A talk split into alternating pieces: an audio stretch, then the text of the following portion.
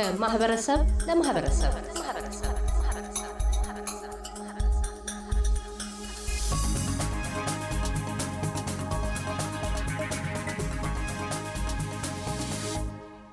አቶ ሳሙኤል አበበ በሜልበርን የአማራ ህብረት ሊቀመንበር፣ ወይዘሮ ትዕግስት ከበደ በሜልበርን የአማራ ህብረት አባል እና የተቃውሞው ሰልፍ አስተባባሪ። በቅድሚያ አቶ ሳሙኤል August 13 በሜልበርን ፌዴሬሽን ስኩዌር የተቃውሞ ሰልፍ ጠርታችሁ አካሂዳችኋል። ይህን ሰልፍ ለመጥራት ያስፈለገበት ዋነኛው ምክንያት ምንድን ነው? ከሰልፉስ ምን የሚገኝ ፋይዳ ይኖራል በሚል ነው። አመሰግናለሁ ካሳሁን። እንግዲህ እንደሚታወቀው የአማራ ህዝብ በኢትዮጵያ ውስጥ ላለፉት በርካታ ዓመታት ጭፍጨፋ ሲደረግበት መቆይቶ የሚታወስ ነው። አሁን ደግሞ ከቅርብ ጊዜ ወዲህ በተለይ መንግስት የምንለው የአብይ አህመድ ቡድን በይፋ ጦርነት በህዝባችን ላይ ስላወጀ እሱን ለመቃወም አንደኛ immediately ወይም በአስቸኳይ ጦርነቱ እንዲቆም ለመጠየቅ፣ ሁለተኛ ለወንድሞቻችን አጋርነታችን ለህዝባችን ምንም እንኳ ብዙ ሺህ miles ርቀን ብንገኝም ግን በመንፈስ በወኔ እነሱ ጋር እንደሆንን አጋርነታችን ለማሳየት ነው። ሶስተኛው ደግሞ ለዓለም አቀፉ ማህበረሰብ እንደምታውቀው ካሳሁን አሁን የአሁን ጊዜ ፖለቲካ ዓለም አቀፋዊ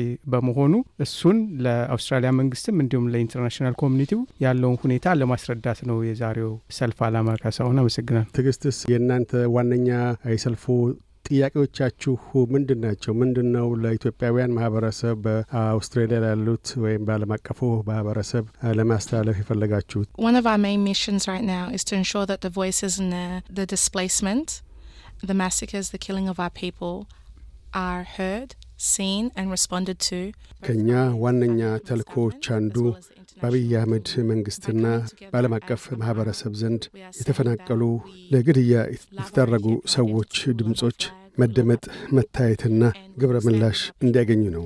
እንደ አማራ አንድ ላይ በመሰባሰብ ኢትዮጵያዊ ማንነታችንን እናፈቅራለን፣ ሰንደቅ ዓላማችንን እናፈቅራለን፣ ሕዝባችንን እናፈቅራለን፣ ከሕዝባችን ጎን እንቆማለን። እኛም ኢትዮጵያውያንን የማኅበረሰባችን አባላት እየሞቱ በድሮን እየተጠቃን ሰላማዊ ሰዎች ሕይወታቸውን እያጡ ሳለ በዝምታ ተውጠን አናልፍም። የእነሱ ሞት ኢትዮጵያ ውስጥ ዕውቅናን አላገኘም። እኛ ገና ለሞቶቻቸው ዕውቅናን እናላብሳለን። እናም ከዓለም አቀፉ ማኅበረሰብ ኢትዮጵያውያንና ትውልደ ኢትዮጵያውያን ጋር እየሠራን ነው። ችግሮቻቸውም ግንዛቤ ያገኛሉ ብለን ተስፋ እናደርጋለን። የምንጠይቀው ምንድን ነው? መንግሥት ሰብአዊነትን በተላበሰ መልኩ ጥበቃ እንዲያደርግላቸውና አሁን ይዞት ባለው መንገድ ከቀጠለም ከሥልጣኑ እንዲለቅ፣ ጅምላ ኢሰብአዊ ኢፍትሐዊ ድርጊቶች ስለ መፈጸማቸው ዕውቅናን የሚሰጥ የሽግግር መንግሥት እንዲቆም ነው። እንዲሁም መብቶችን በተላበሰ ዜግነት እንዲኖርና በዚያም መሠረት መኖር እንዲችል ነው። እንዲሁም መብቶችን የተላበሰ ዜግነት እንዲኖረውና በዛም መሠረት መኖር እንዲችል ነው።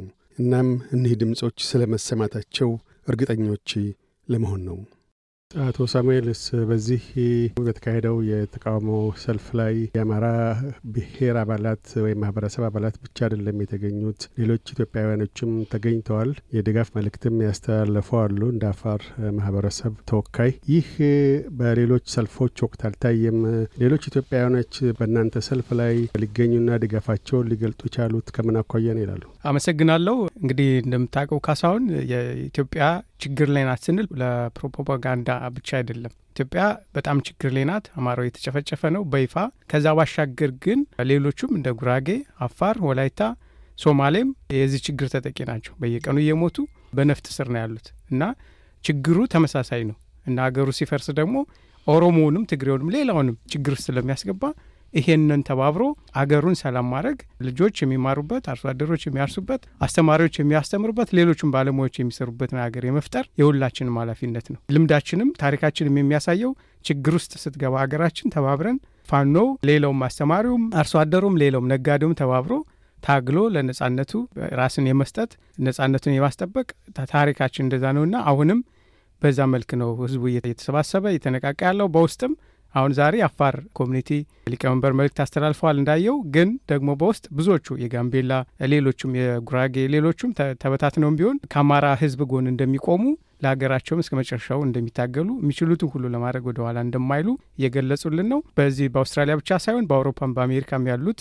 ሌሎች ብሔር ወይም ጎሳዎች የተደራጁትም ያልተደራጁትም ከአማራ ጎን እንደሚቆሙና ለሀገራቸው እንደሚታገሉ ቃል እየገቡ ውይይቶች እየተደረጉ ያሉትና በቅርብ ኢትዮጵያ ወደ ቀድሞ ክብሯና ሰላሟ እንደምትመለስ በእርግጠኝነት ነው ምነግር ካሳሁን። ወይዘሮ ትዕግስት ቀደም ሲልም በሰልፉ ላይ እኔ አማራ ነኝ እንደዚሁም ደግሞ ኢትዮጵያዊም ጭምር ብለዋል።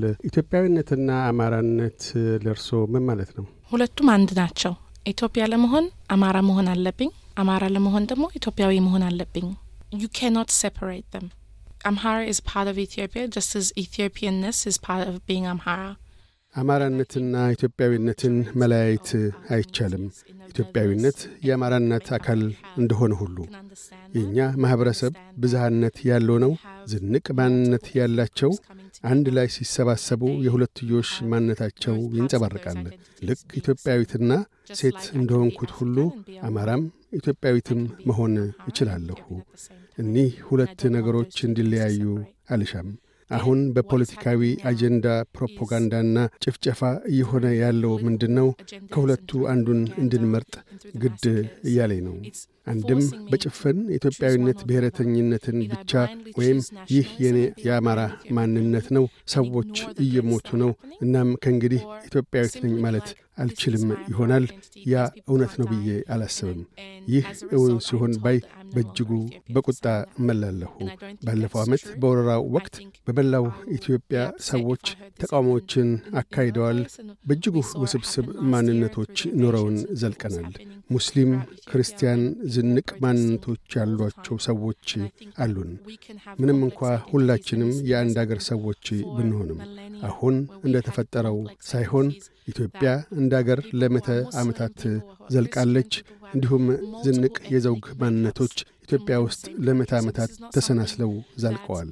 ደሜ ውስጥ ያለው የዚህ ዘር ብቻ ነው ማለት የሚችሉ አያሌ ሰዎች የሉም። እንዲያ ያለ ነገር የለም። በቁርአን መጽሐፍ ቅዱስና ቶራ ውስጥ እንኳ ኢትዮጵያን እንደ አንድ ሕዝብ እንጂ የሚያነሱት አማራ ብለው አይደለም። እኛን የሚያነሱን አቢሲኒያ ብለው ነው። አሁን ለይቶ ማንሳቱ ከፋፋይነት ኢሰብአዊነት ነው የሚዳርገው። መናገር ለሚሳን ሞት ነው። ያለፈውና አሁን ያለው መንግሥት ለእኛ ይዞልን ያለው ይህንን ነው። እኛ አውስትራሊያ ውስጥ በመሆናችን ማለፊያ ትሩፋቶች አሉን፣ እንዲሁም ተነጥለን አለን። ማድረግ የምንችለው ምንድን ነው? ሰዎች የሚሉትን መከተል ነው። እነሱ የሚሉት ምንድን ነው? እኔ አማራም ኢትዮጵያዊም ነኝ፣ መኖር እሻለሁ፣ ለመኖርም ራሴ ለመጠበቅ መብቃት ይኖርብኛል የሚል ነው። ይሁንና እነሱ ያንን ማድረግ ካልቻሉ እኛ በፈንታችን የእነሱ ሞቶች፣ ችግሮች፣ ታሪኮች እንዳይዘነጉ እንዲደመጡ ለሕዝባችን ይበጅ ዘንድ ከአገር ውጪ የመኖራችንን ዕድሎች መጠቀም አለብን። አቶ ሳሙኤል አበበ በሜልበርን የአማራ ህብረት ሊቀመንበር፣ ወይዘሮ ትዕግስት ከበደ በሜልበርን የአማራ ህብረት አባልና የተቃውሞ ሰልፍ አስተባባሪ፣ ስለ ቃለ ምልልሱ እናመሰግናለን። Thank you ካሳሁን። እያደመጡ የነበረው የ SBS አማርኛ ፕሮግራምን ነበር። የፕሮግራሙን ቀጥታ ስርጭት ሰኞና አርብ ምሽቶች ያድምጡ። እንዲሁም ድረገጻችንን በመጎብኘት On Demand እና በ SBS Radio mobile app ማድመጥ ይችላሉ። ድረገጻችንን SBS dot com dot au Amharic ን ይጎብኙ።